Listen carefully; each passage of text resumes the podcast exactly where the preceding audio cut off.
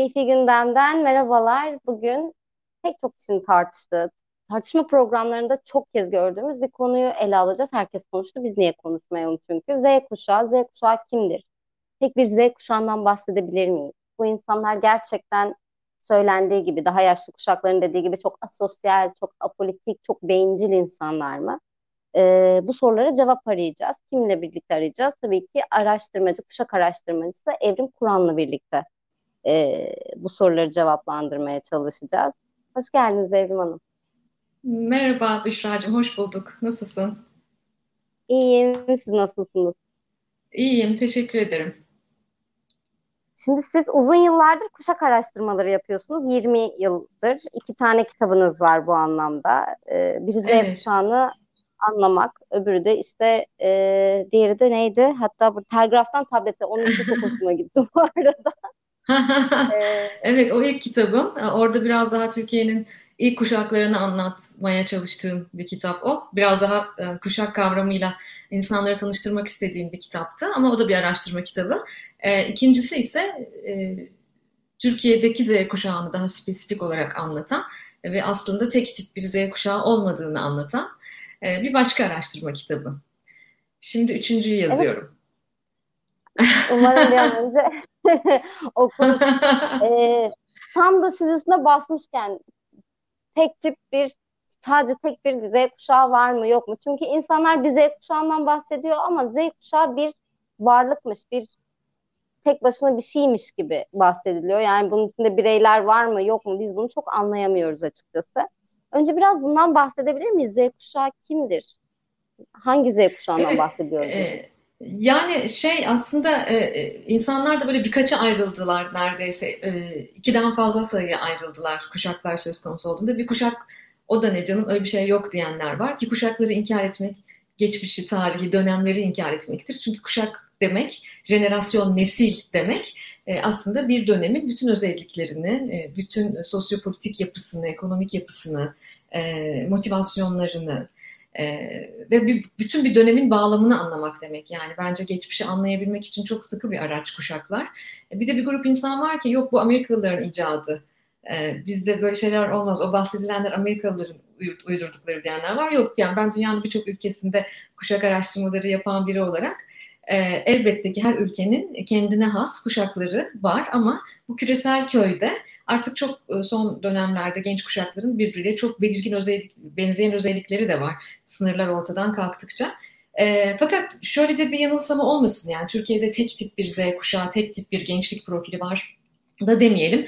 Ee, bazı insanlar dediğim gibi rahatsız oluyor buna işte A, B, C, Z işte yok bundan sonra ne gelecek falan diye şakalar yapanlar var. Çok şaka yapılacak bir mevzu değil. Yani Türkiye'de bir gençlik meselesi var çünkü.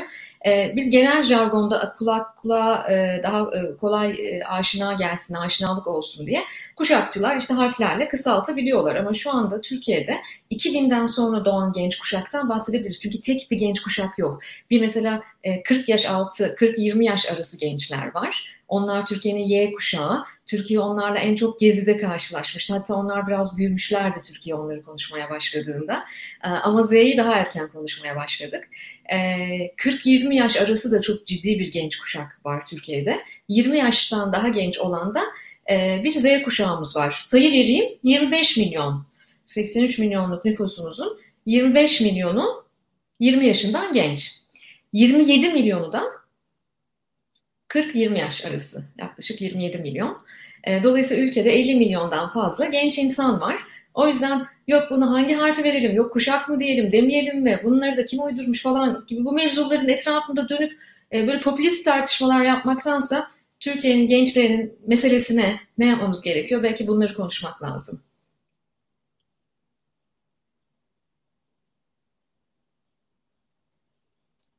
Evet, e, aslında 25 milyonluk bir rakam çok ciddi bir sayı ve dediğiniz 27 milyonluk rakam da öyle aynı şekilde ve önümüzde bir seçim var. Zaten Z kuşağı biraz önce bahsettiğim gibi bir grup insan tarafından bencil olmakla, asosyal olmakla suçlanırken e, aslında siyasilerin de iştahını kabartıyor.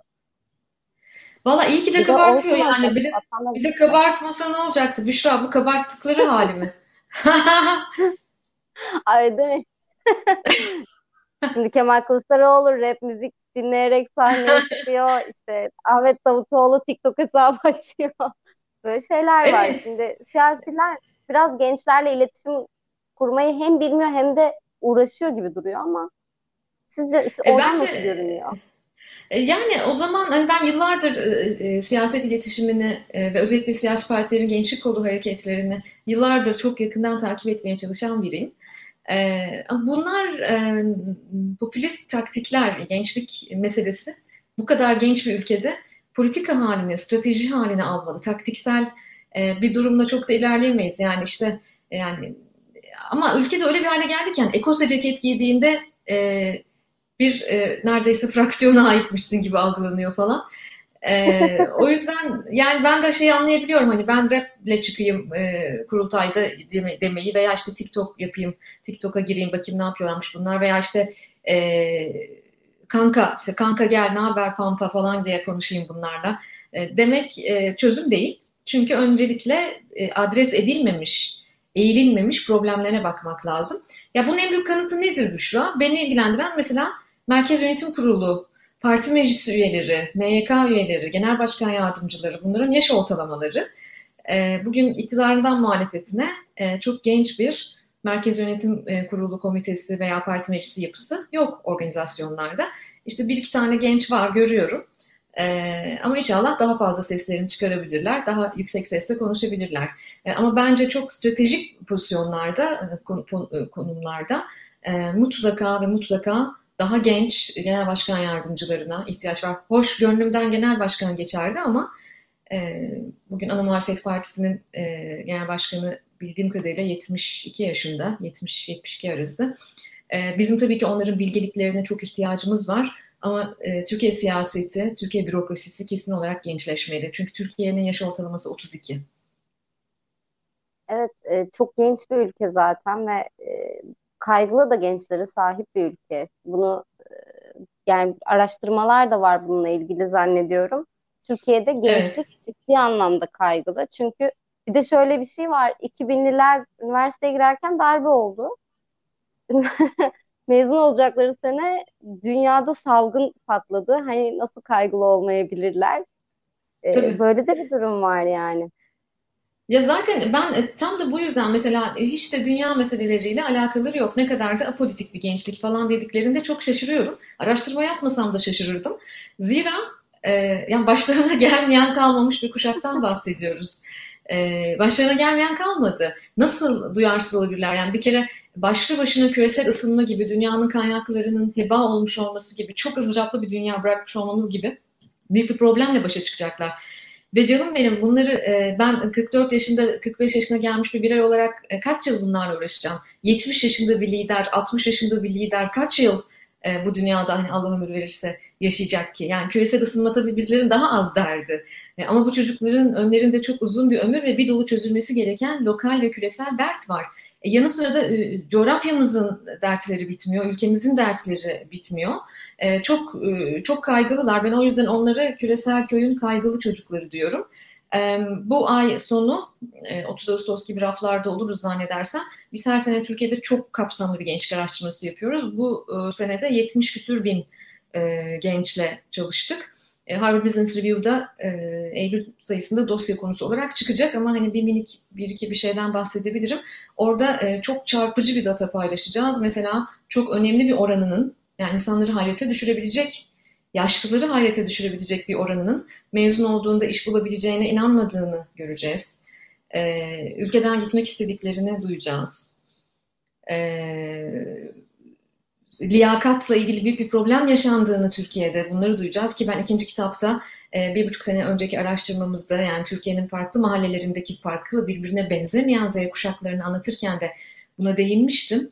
E, babası zengin olsun olmasın varsılından yoksuluna eşitlik ve adaletle ilgili bir kaygısı olan bir Z kuşağı var. E, ve bunlar üniversiteye girmeleri bir dert, girmemeleri bir dert. Bunlar üniversiteye girdiklerinde de e, yine adil bir şekilde iş bulabileceklerine, mülakatlarda e, eşit e, şartlar altında e, yarışabileceklerine, sınavlarda eşit şartlar altında yarışabileceklerine inanmıyorlar. Bunlar büyük problemler. Yani bir gencin daha ne problemi olsun ki zaten? Ya bence hani aşık olup dans etmeleri, e, eğlenmeleri gereken yaşlarında bunlarla uğraşıyorlar ve tabii ki çok kaygılılar. Ve yine de yetmiyor aslında. Apolitik oldukları söyleniyor ama geçenlerde yine 18 yaşındaki biri şey demişti. Evet ben apolitik sayılırım çünkü annem çok politik biriydi ve bunun çok bedelini ödedi ve ben ondan çok ders aldım. Ve politikayla o kadar da ilgilenmiyorum. Aslında apolitik değiller. Hani apolitizm bir anlamda da tavırdır. Hani hepsi için söylemiyorum da yine bunu ben de genellemiş olmayayım. Ama radikal değil gibiler sanki. Bir partinin Bilmiyorum. ya da herhangi bir ideolojinin çok radikali de değiller. Ee, işte öbürünün çok düşmanı da değiller. Ben böyle görüyorum biraz daha. İşte belki de o kaygıdan dolayıdır. Artık biri çıksın ve çözsün derdimizi kim olursa olsun bu gibi bakıyor olabilirler. Bu anlamda tarafgir değiller sanki. Çok doğru, tarafkir değiller. E, zaten dünya değişiyor. Yani e, bunu destekleyebilecek bir bağlamda yaşamıyorlar. Yanı sıra problemlerin çözümü de e, bu kenarları köşeleri çok keskin olan anlayışta değil. Bence kucaklayıcı bir kuşak geldi. Ve kucaklanmak da isteyen bir kuşak geldi. Eğer bu fırsatı iyi bir şekilde değerlendirirsek toplumsal barış ve toplumsal uzlaşıyı e, çok olumlu manada destekleyebilecek bir kuşak geldi. O yüzden ben onları politikada, ben onları sivil toplumda, ben onları kamuda daha çok görmek istiyorum açıkçası. Ve problemlerimizin önemli bir kısmının mentaliteyle ilgili olduğunu e, düşünürsek bu paradigmaları yıkacak bir kuşak geldiğini düşünüyorum. Evet kucaklayıcı demişken aklıma şey geldi benim. Ee, bugün gördüm ben onu. Yeni Şafak yazarı Yusuf Kaplan işte başını açan kadınlar varmış, işte İmam Hatip'te deistler varmış gibi böyle gayet evet. e, iki yıldır tartıştığımız bir şeyi bugün öğrenmiş bir vaziyette geldi. ya inanamıyor insan. Gerçekten mi? iki yıl önce tartışıyorduk falan. İki yıl önce hakikaten Konya'da bir çalıştay raporu çıktı. Böyle birkaç saat falan kaldı dolaşımda ve sonra bu çalıştay yok oldu gitti. Çalıştay raporu şöyle diyordu.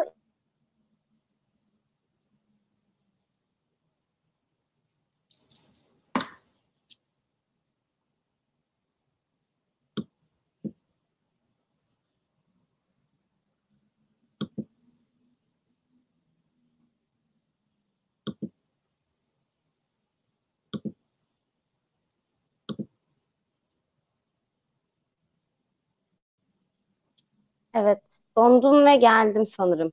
Evet, Geldin evet. Mi? Biraz geldim. Biraz dondum, geldin ama. tamam. Çalıştay raporunda kaldım ben. Çalıştay raporu şöyle diyordu.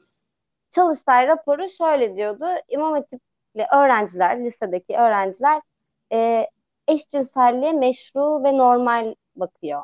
Yani onlar tabii ki raporu biz nasıl bunu engelleriz diye yapmışlar ama şimdi kucaklayıcı deyince evet yani eşcinsel e, olmanın normal karşılanması özellikle imam hatiplerde ki imam hatipler aslında belli bir ideolojinin e, yayılması, yaşatılması, var olması için böyle e, yaygınlaştırılan okullarda e, özellikle son 18 yıldır e, ve böyle bir rapor yayınlandı. Bu da bu kucaklayıcı olmalarıyla açıklanabilir mi? Biraz da tabii ki globalleşen bir dünya var, işte e, sosyal medya var, çok fazla kişiye ulaşabiliyorlar, iletişim kurabiliyorlar. Yani kucaklamak Elbette. derken biraz bundan mı bahsediyoruz? Elbette yani bütün dünya çok uzun yıllardır, çok uzun yıllardır e, D&I diye bir, bir kavramı e, konuşuyor ve çalışıyor. Diversity and Inclusion yani e, çeşitlilik, birbirinden farklı olanların bir arada olması ve bunların sistemlere dahil edilmesi. Dünya bu sene, dünyanın gelişmiş ülkeleri bu sene bu diversity yani çeşitlilik kavramını biraz değiştirmeye başladı Büşra. Artık onun yerine equality yani eşitliği konuşmaya başladı dünya. Yani çeşitlilik de yetmiyor artık. E, yani çeşitliliği zaten kabul ettik yani ama çeşitlilik kavramını çeşitlilik olarak ele almak da yetmiyor.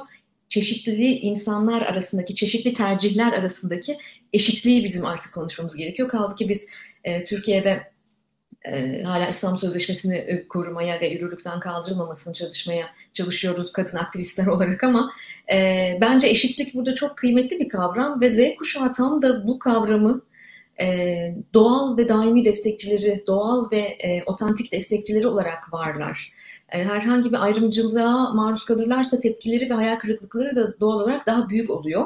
Bu kadar küresel bir köyde, bu kadar küresel bir dünyada daha fazla soru sorma ve sorularına daha hızlı yanıt alma fırsatı olan bir jenerasyondan bahsediyoruz biz. O yüzden e, belki de e, biz bu kuşağı nasıl tutarız, kaparız, yakalarız, nasıl partimize üye yaparız bilmem ne falan, işte nasıl oy alırız, bunlarla nasıl müşteri yaparız falan gibi son derece eski moda ifadelerden, yaklaşımlardan kaçınıp e, belki olduğu halleriyle görmek belki daha anlamlı olabilir. Ama bugün içinde bulunduğumuz Türkiye'de, bugün içinde bulunduğumuz e, sosyal sistemlerde, eğitimde, e, istihdamda büyük problemleri var bu kuşağın. Yani öncelikle bunları giderecek bir söyleme ihtiyaç var.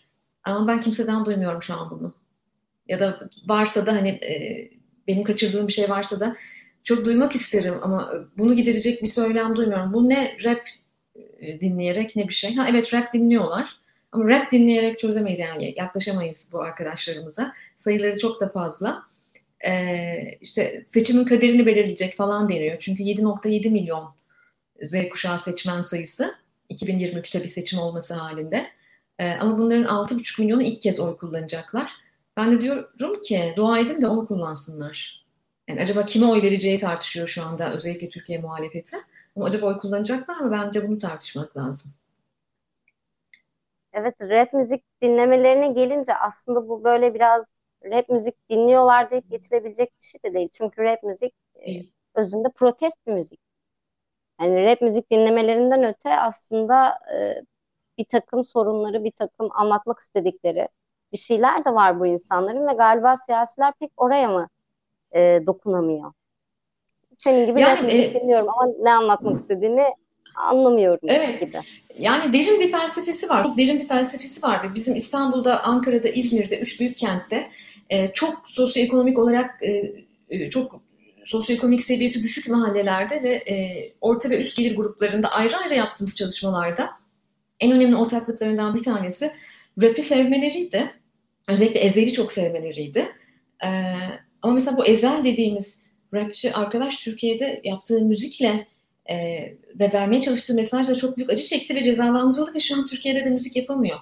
Dolayısıyla e, hani ben kurultaya raple çıkayım demek yerine ben insanların istedikleri müzikleri, istedikleri zaman, istedikleri kişiden e, dinlemelerine olanak sanacağım, mes- tanıyacağım mesajı daha anlamlı olmaz mı? E, ben kişisel olarak çok iyi bir rap dinleyicisi değilim ama e, o çoğu uzun lirikleri anlamaya çalışıyorum. Sık sık zaman ayırıp o lirikleri anlamaya çalışıyorum. Bu sözlerde bu çocuklar ne demek istiyorlar diye. Ve gerçekten kulak verirsek inanılmaz e, sosyal mesajlar var. Yani rap dinlemek yerine belki sadece sözlerini okumaları daha iyi olabilir siyasilerimizin.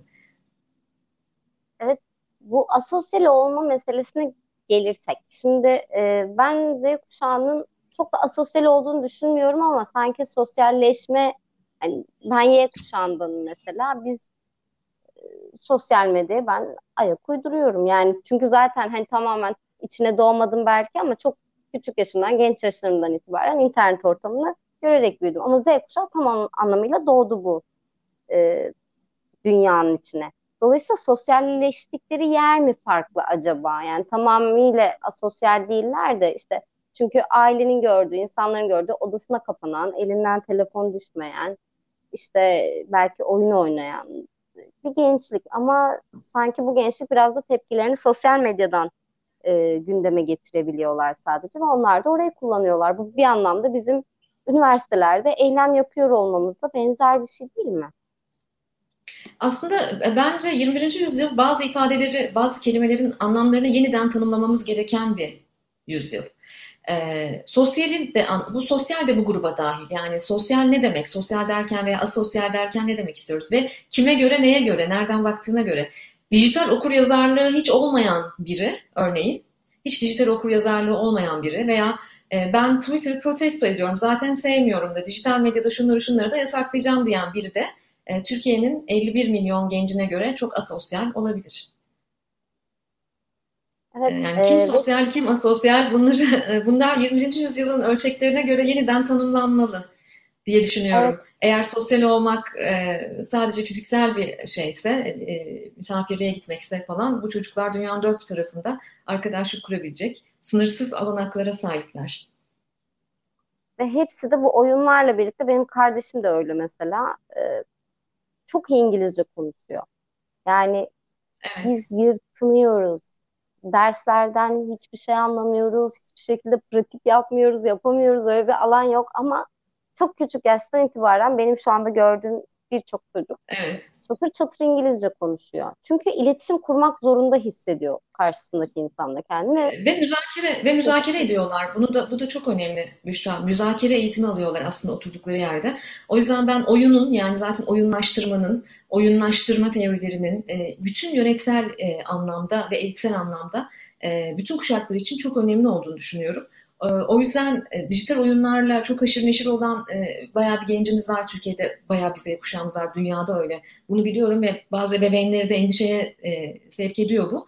Ekran sürelerini yaş aralıklarına göre, bundan kitapta da bahsetmiştim, ekran sürelerini bir miktarda olsa, çok az bir miktarda olsa denetleyebilirsek gerisine gerisiyle ilgili kaygı duymamamız gerekiyor. Çünkü ben o oyunların, o oyunlarda farklı kültürlerle, farklı anlayışlarla, e, hatta bazen farklı ülkelerden insanlarla müzakere ettiklerini ve iletişim yeteneklerini de çok geliştirdiklerini düşünüyorum.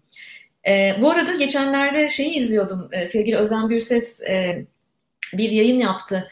E, şey e, Bu Gençlikte İş Var finalistleriyle. TÜSİAD'ın Bu Gençlikte İş Var yarışmasının finalistleriyle o yayını izliyordum. E, o yarışmanın birincisi e, liseli bir grup öğrenci bir e, e-spor e, biliyorsun artık olimpiyat yani spor müsabakaları tamamen dijital platformlarda da yapılabiliyor. E, böyle bir e, oyun e, işi kurmuşlar. E, ve çok ciddi bir şekilde fon almışlar. 17, 16, 17 yaşındaki çocuklardan bahsediyoruz.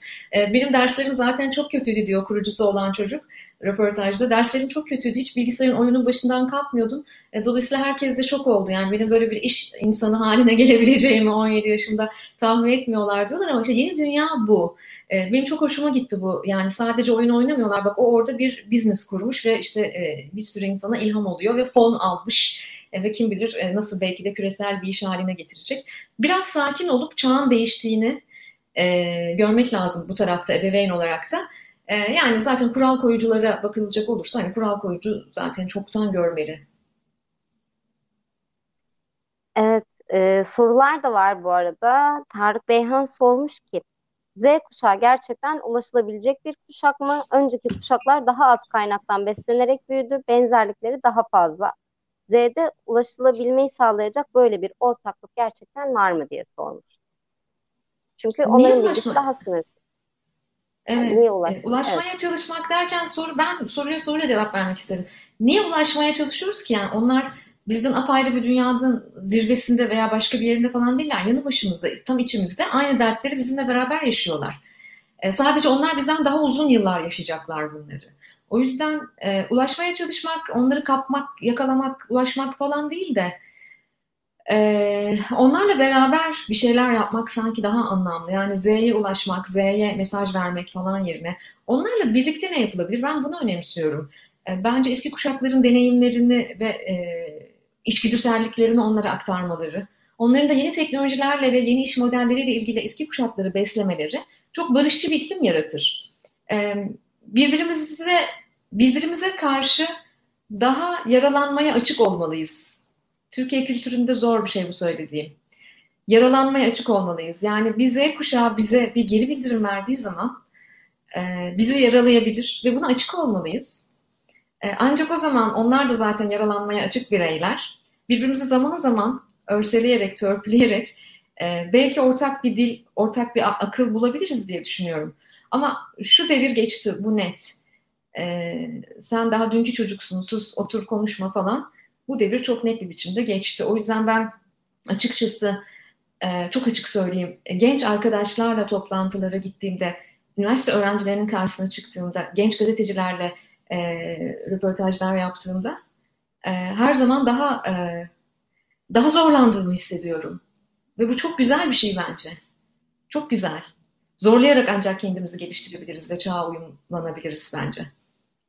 Evet yine geçen böyle biz bu arada Sözcü için de sokak röportajları falan yapıyoruz. Orada bir e, amcayla konuştuk ve yazıp sinirlenmiş biraz galiba kendi çocuklarına. Biri 14, biri 16 yaşında çocukları var. Soruyorum diyor işte bir şey soruyorum diyor. İnternetten buldukları basma kalıp şeylerle istemediğim cevaplar veriyorlar.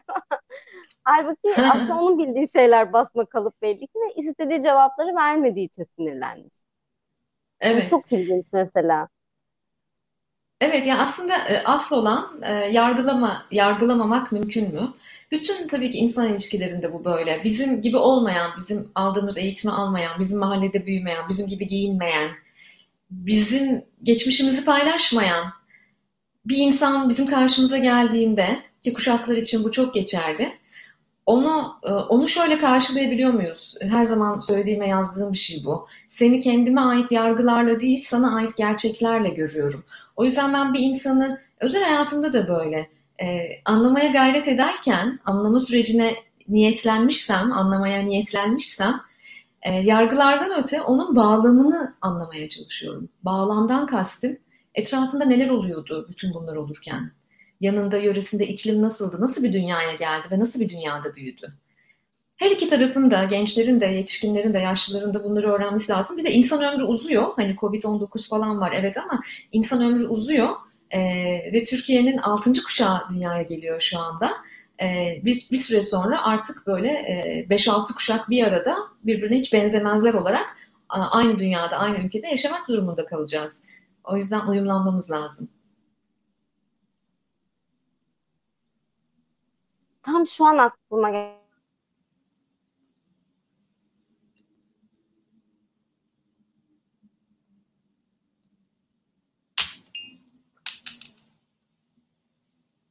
Sanırım senin yayın dondu ama geleceğini ümit ediyorum.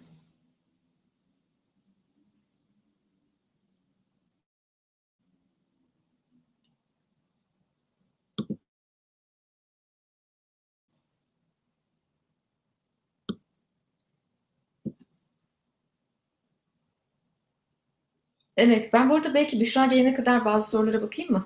2023'te ilk defa oy kullanacak 6,5 milyon içindeki farklı grupları nasıl değerlendiriyorsunuz? Birbirinden ideolojik ve sosyolojik olarak çok farklı insanlar yok mu? İdeolojik olarak pek yok. Çünkü bunları soruyoruz. Ee, ama sosyolojik olarak var. Fakat birbirinden sosyolojik olarak farklı olan bu grupların e, çok ortak bazı dertleri var. Siyaset buna cevap verebilecek mi, veremeyecek mi? Aslında bugünkü temel problem bu. Umarım cevabımı duyabilmişsinizdir. Ben sadece Büşra'nın donduğunu varsayıyorum çünkü şu anda. Umarım kendi kendime konuşmuyorumdur.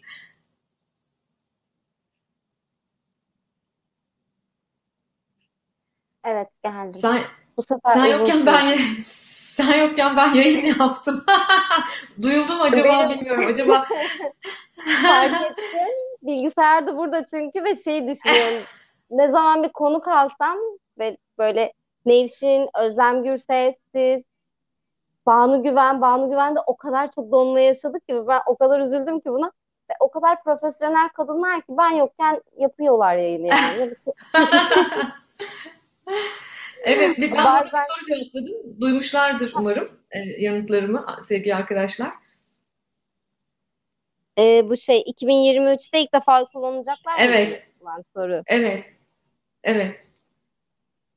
E, ben duymadım aslında. Ama e, evet. Evet siz vardınız dedi Simge. süper. Bende de olmadınız diyen arkadaşlar var. Evet. Teşekkür ederim. Duymuşlar. Harika. Şahane. Ya bir de şey var aslında ben e, Z kuşağı ile ilgili evet yani hep böyle güzel bir şeylerden bahsettik Z kuşağı ile ilgili ama gözlemlediğim bir şey daha var. Özellikle televizyon, diziler, internet ortamı buna dahil, arkadaş çevreleri buna dahil bu insanların e, apolitikten ziyade depolitik olanlarının daha doğrusu e, şöyle bir anlayış var. mı? Onları mutlu eden tek şey kadın erkek ilişkileri gibi. Yani kendi e, etrafımdaki Z kuşaklarına bakıyorum bu anlamda sürekli kuzenime. Ablacığım diyorum her gün ayrı birinin aşk acısı çekiyorsun ne olur yapma. Böyle hukuk kazanamazsın. Ama işte e, Sonra şey dedi bana mesela bu çok ilginç gelmiş. Abla dedi ben en son kimi böyle düşünmedim hatırlamıyorum. Kimden hoş yani birinden hoşlanmadığım bir dönem yok. Bu da sanki bu dizilerin pompaladığı bir şey mi acaba? Çünkü hep böyle efsanevi müthiş büyük aşklar ve bu aşklar genelde ya lise aşkı ya üniversite aşkı bir şey aşkı yani. Sosyal medya böyle bakıldığında çok daha masum, çok daha eğitici bir yerde duruyor sanki. E, yani ben bunu yetişkinliğe e, geçiş, yetişkinliğe köprülenirken e, duygusal dünyaların da ergenlikten gençliğe, gençlikten yetişkinliğe geçişte en hızlı piştiğimiz yer aslında özel hayatlarımız, aşk, cinsel kimliğimiz. E, dolayısıyla bunun çok kuşaklara has bir şey olduğunu düşünmüyorum açıkçası. Çünkü her birimiz için geçerliydi bu. Belki benim gençliğimde e, internet yoktu ve e, tek kanalda televizyon vardı ama ben de Dallas'taki Flamingo yolundaki aşklara bakıp küçük bir çocukken hayal kuruyordum. Dolayısıyla bu insanın tam da doğasında olan bir şey. Ama bugün hani dizilerden aşk meşk falan anlamında etkileniyorlar. Bu arada bu çok ilgilendiğim bir konu. Biz hem arka mahallelerde hem yüksek gelir gruplarında bunu da sorduk ikinci kitabı yazarken. Özellikle arka mahallelerde çocuklar buna manitacılık diyorlar. Manitacılık yapmayı seviyorlar. Yani onların jargonuyla konuşuyorum. E, bunu seviyorlar ve bence bu çok güzel yaşama bağlayan e, tam da bu yaş grubunun tam da aslında ilgilenmesi gereken meseleler. Evet. Büşra genç, genç işsizliği oranıyla ilgilenmemeleri gerekiyor bu çocukların bence şu anda. İşleri güçleri böyle böyle aşk meşk falan olmalı o yaş grubunda değil mi? Sonra yavaş yavaş işte gelecekte şunları yaparım falan diyebilir. Ama e, bu bence bir kuşağa has bir şey değil. Ben bir dilek dile, dileyebiliyor olsaydım Türkiye gençliği için daha çok e, romantik e, buluşmalar, daha keyifli e, bir araya gelişlerle falan vakitlerini keşke geçirebilseler derdim. E, dolayısıyla şey konusunda da o pasını da alıyorum. Hani diziler diziler çok mu kötü etkiliyor? Acaba diziler mi olumsuz etkiliyor falan? Ya o kadar da değil ya. Bu kül yutmaz bir kuşak. Yani o kadar da olduğunu düşünmüyorum. Ben bu e, diziler e, mahvetti bu kültürümüzü mahvetti, aşağı çekti. Yani diziler hep bizi bu hale getirdi falan. Buna çok da inanmıyorum yani açıkçası. Çok da inanmıyorum. Evet, yani bizim araştırmalarımıza ya yansıyan bir e, sonucu yok en azından. Bunu çok sevindim. Çünkü benim böyle dizilerde gördüğüm şey tamamen şuydu. Yani aşk olsunlar, sevsinler. Fakat diziler o kadar çok şiddet pornografisi içeriyor ve o kadar evet. flört olmayan şeyi biz flört ya da aşk gibi izliyoruz. Halbuki alıkonulan bir kadın var atıyorum yani. Ama bunun gerçekliği evet. de var. Böyle diziler var. Alıkonulan bir kadın var. Alıkonulan kadın kendisini hapseden erkeğe aşık oluyor ve evleniyorlar. Bu tarz şeyler görüyoruz. O yüzden dizilerin o kadar da bu kuşağı etkilemediğine çok sevindim e, en azından şiddet nedir, taciz nedir bunları bilerek büyüyen bir kuşak yetişiyor diyelim. E, aslında şöyle tabii e, şid, e, dizilerdeki şiddet pornografisi e, apayrı bir konu.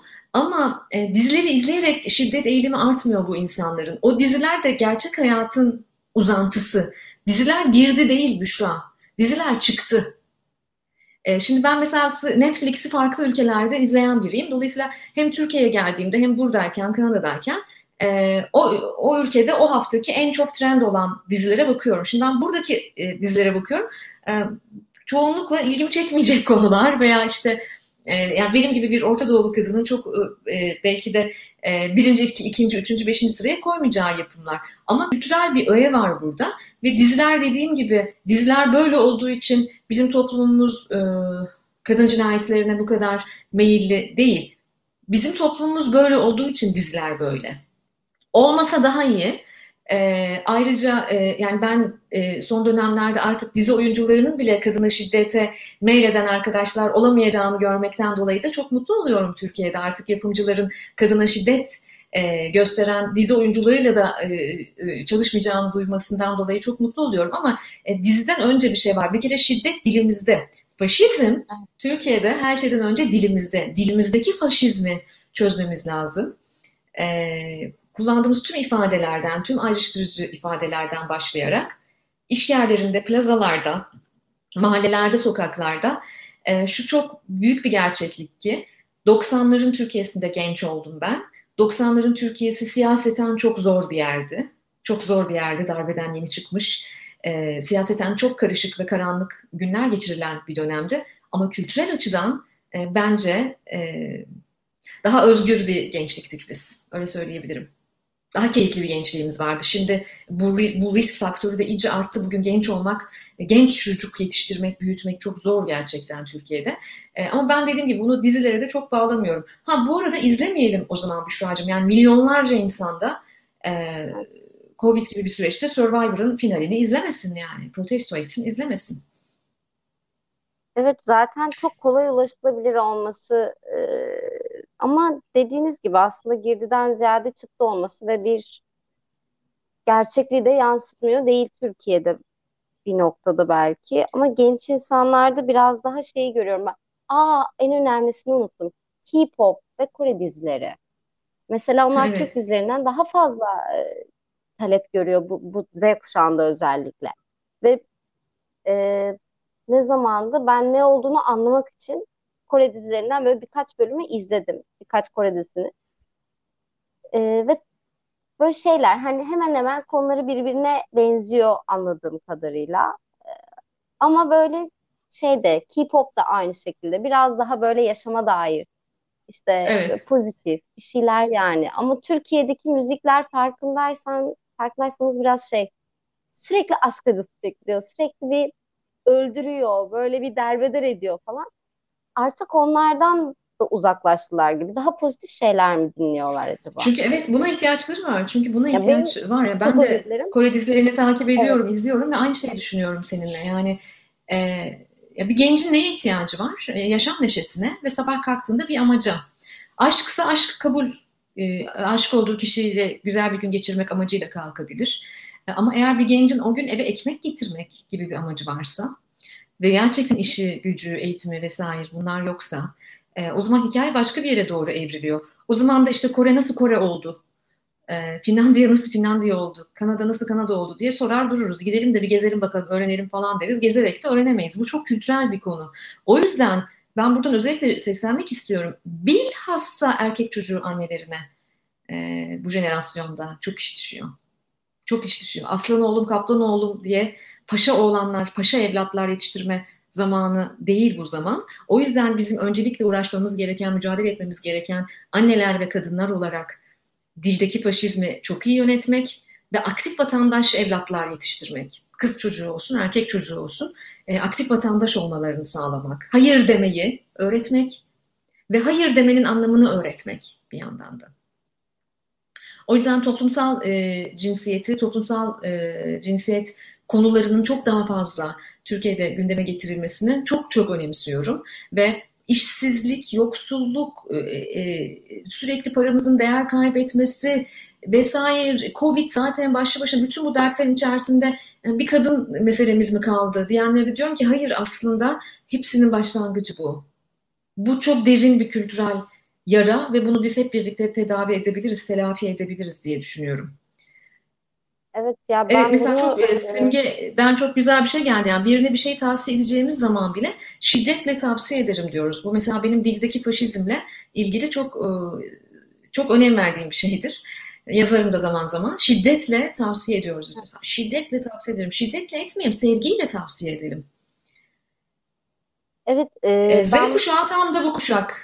Z kuşağı, bu arada Pati Mete'nin evet sorusuna da cevap vereyim. E, sonraki kuşakla ilişkisini öngörebiliyorum.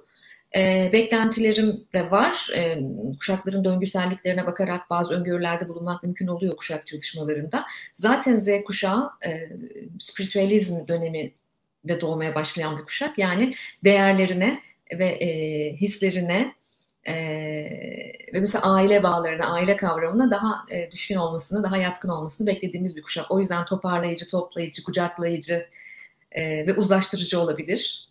E, onlara, e, on, onlarla yaşamayı öğrenebilirsek.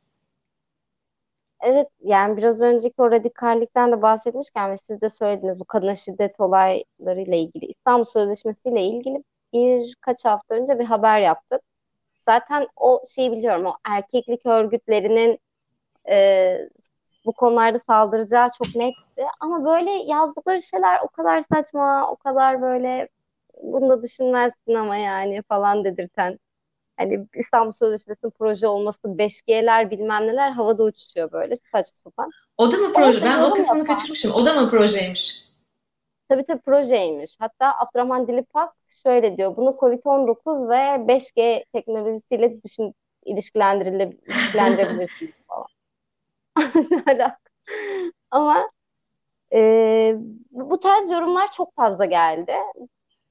Böyle videoya birkaç iyi yorum geldi. Hepsinde de ben bu K-pop sanatçılarının fotoğrafını gördüm. Profil fotoğraf. Yani Demek ki Z kuşağı. Yani bu Süper. kuşak için e, daha önce sizin bana söylediğiniz ya donduğum zaman tekrar söylediniz mi bilmiyorum ama bu kuşak sosyal medyada tepkisini dile getiriyor. Yanlış bir şey söylediğinde de linç edileceğini yani bir bedel ödeyeceğini bilerek var oluyor diye. Evet. E, bu çok evet. ilgimi çekmişti mesela e, konuşmalarımızdan. E, biraz sessiz savaşçılar da... yani sessiz savaşçılar evet. yani e, protesto etme biçimleri e, o kadar sessiz olabilir ki hani siz protesto edildiğinizi bile anlamadan aa bir bakmışsınız e, bütün ülke karşınızda e, bunları yaşadık yani geçtiğimiz dönemlerde bazı YouTube yayınlarında bunları yaşadık o yüzden evet. e, o yüzden gençleri çok iyi dinlememiz ve özellikle kurumlarda gençleri danışman olarak almamız çok önemli. Çok önemli. Bu arada e, zaten böyle bayağı da e, konuşmuşuz ama şunu da söyleyeyim. Genç çocuklardan biri bana şey dedi. E, dedi işte sosyal medya kullanımını sordum. Dedi ki AK Partililer bizim yüzümüzden girdik Twitter'a dedi. Baş edemediler bizle. Biz oradaydık zaten. Onlar da o yüzden girdiler falan. e, bu, bu da yani evet 2013'te e, başlayan bir sosyal medya kampanyası oldu tabii İktidar Partisi'nin. Evet. E, hani ona farklı isimler verilebilir e, ama yani böyle bir tabii e, e, örgütlenmeleri oldu dijital medyada. Akıllıca da bir şeydi bence.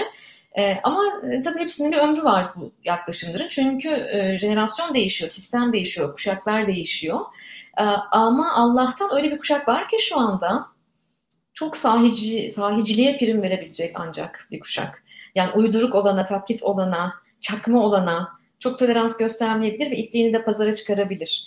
O yüzden e, seçimlerle ilgili konuştuk. Seçimlerle ilgili bir soru gelmiş. Ben e, ne, ne öngörüyorum? İnşallah oy kullanırlar Z kuşağı. Tekrarlayalım. E, 2023'te olası bir seçim halinde 7,5 milyon, 7,7 milyon yanlış hesaplamıyorsam Z kuşağı e, sandık başında olma hakkı kazanacak. Ve bunların 6,5 milyonu ilk defa ilk defa oy kullanma hakkı kazanacak. E, bu tabii çok ciddi bir oran. Ama e, ben hemen şeyi de söylemek istiyorum. 20-40 yaş arasını da küçümsemeyelim lütfen. 20-40 yaş arası da çok ciddi bir genç seçmen var. 25 milyon 700 bin 89 sayıları. 25 milyondan e, daha fazla 20-40 yaş arası da genç seçmenimiz var. Yani dolayısıyla acil gençlik politikası, gençlik meselelerinin adres edilmesi gerekiyor memlekette. Evet bununla ilgili CHP'nin e, parti meclis üyesi hatta şey e, genel başkan yardımcısı Gökçe Gökçen var. E, şey diyor Mesela gazeteciler röportaj almak istediklerinde yetkili birini arıyorlar. Beni gördüklerinde daha yetkili biri yok mu diyorlar sana. Alışmak da zor olacak aslında her anlamda. Politika içinde de alışmak zor olacak, medya evet. içinde ama böyle böyle mesela Gökçe müthiş bir mücadele veriyor bence. Ondan daha yetkilisi genel evet. başkan zaten. Git onunla konuş o zaman. Ama böyle yani bir de Gökçe e, 91 doğumlu. E, ben o anlamda partiyi çok takdir ediyorum. E, partiyi eleştiriyorum. Gökçeleri kopyalamaları lazım. Çok fazla Gökçe lazım. Çünkü Gökçe'nin kişisel mücadelesi ve yılmazlığıyla da orada olduğunu düşünüyorum bir taraftan. E, epey bir zamandır tanırım onu ve gençlik kollarından yetişme biri. Bu bence çok önemli. Bir partinin gençlik kolundan e, bu kadar e, stratejik bir e, konudan sorumlu olacak şekilde gençlik meselelerinden sorumlu genel başkan yardımcısı olması çok kıymetli ama 91 ee, doğumlu Merkez Yönetim Kurulu'nun şu anda en genç genel başkan yardımcısı ve çok önemli bir hukukçu aynı zamanda. Çok iyi bir eğitimi olan bir hukukçu. Ee, dolayısıyla partinin kültüründe ve e, geleneklerinde de yetişmiş biri ve yeniliği de anlatabilecek biri.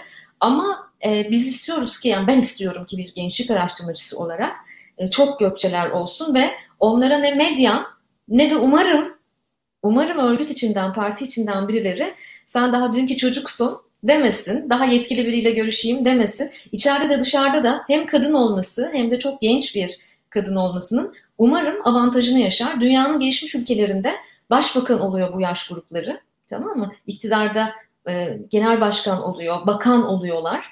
E, ve bu bir hukukçu. E, ben çok mu hayalperestim bilmiyorum ama ben de artık Türkiye'de böyle genel başkanlar görmek istiyorum. Çok saygı duyuyorum Sayın Kılıçdaroğlu'na. Ama ben artık Türkiye'de böyle böyle genel başkanlar görmek istiyorum. Şu an Cumhuriyet Halk Partisi MYK'sında e, bir adet 91'li, bir adet de 85 doğumlu iki tane sadece Y kuşağı MYK üyesi var. Diğerlerinin tamamı eski kuşaklar. Evet, yani umarım e, politikada da çoğalır. E, Çok hayat, önemli. yani genel politika zaten bu anlamda hem çok e, yaşlı hem çok erkek bir alan. E, o anlamda hem genç hem kadın olan bireylerin politikada tutunması ciddi anlamda zor. Bir de e, tek başına bir mücadeleyi göstermek daha zor. O yüzden artmaları da e, belki biraz önce dediğimiz gibi daha yetkili insanlar e, aramak için birileri e, tırım tırım birilerini koşmayacak yani. Onların da işi rahatlamış olacak. Ee, çok güzel. Ya bir de ben buradan şeyi de söylemek istiyorum son olarak belki e, yıllardır e, siyasi partilerin gençlik kolu üye sayılarını takip ederim.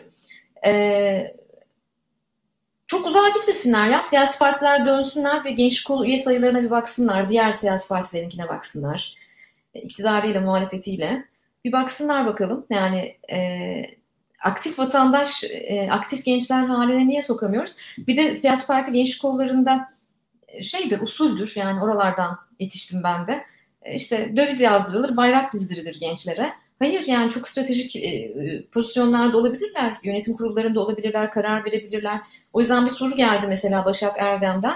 E, kurumlarda geriye mentorluk yapılmaya çalışılıyor diye. Yani tersine mentorluk. Tersine mentorluk kesinlikle parlamentoda, mecliste, siyasi partilerde, devlet kurumlarında kesinlikle yapılmalı. Türkiye'de çok fazla tersine mentorluk programı uygulayan biriyim birçok tersine mentorluk programının danışmanlığını yapıyorum ve inanılmaz faydalanıyoruz. Gene Türkiye'ye dair hayallerimden biri de Türkiye Büyük Millet Meclisi'nde 20'li e, yaşlarda, 20 yaşından daha genç belki gençlerin e, yaşlı parlamentomuza e, yeni dünya, yeni çağ konusunda akıl verecekleri, düzenli seanslar yapacakları tersine mentorluk programları olmasını çok arzu ediyorum. İnşallah olur bunlar. İnşallah. Ee, çok teşekkür ederim yayınınıza katıldınız. Yani bana kalsa ben bu Z kuşağında konuşurum. Sizin de daha fazla vaktinizi almayayım. Ama Estağfurullah. E, Yine buluşuruz ben... Büşra. Umarım. Kendinize çok iyi bakın. İyi ki yayınımıza katıldınız. Tekrar görüşmek üzere ve kitabınızı bekliyoruz. Çok teşekkür tabii ederim. Tabii ki. Çok teşekkür ederim davetin için. Herkese selamlar, sevgiler. Memlekete çok özel hasret. Hoşçakalın. Görüşmek üzere. Bugün Z kuşağını konuştuk. Araştırmacı, kuşak araştırmacısı Evrim Kur'an'la birlikte. Ee, Evrim Kur'an gerçekten benim için de hani böyle çok açıklayıcı anlattı. Her şey böyle e, bir de 20 yıllık da kuşak araştırması yaptığı için her şey çok hakim bir şekilde. Bu arada söylemeden geçmeyeyim. Evrim Kur'an şirketiyle birlikte 61 ülkede e, kuşak araştırmaları yapıyor ve e, milyonlarca gence ulaşıyor her yıl. E, dolayısıyla söyledikleri şeyin e, ciddiyetini de e, bir noktada anlatmak için bunları söylemem gerekiyor diye düşündüm.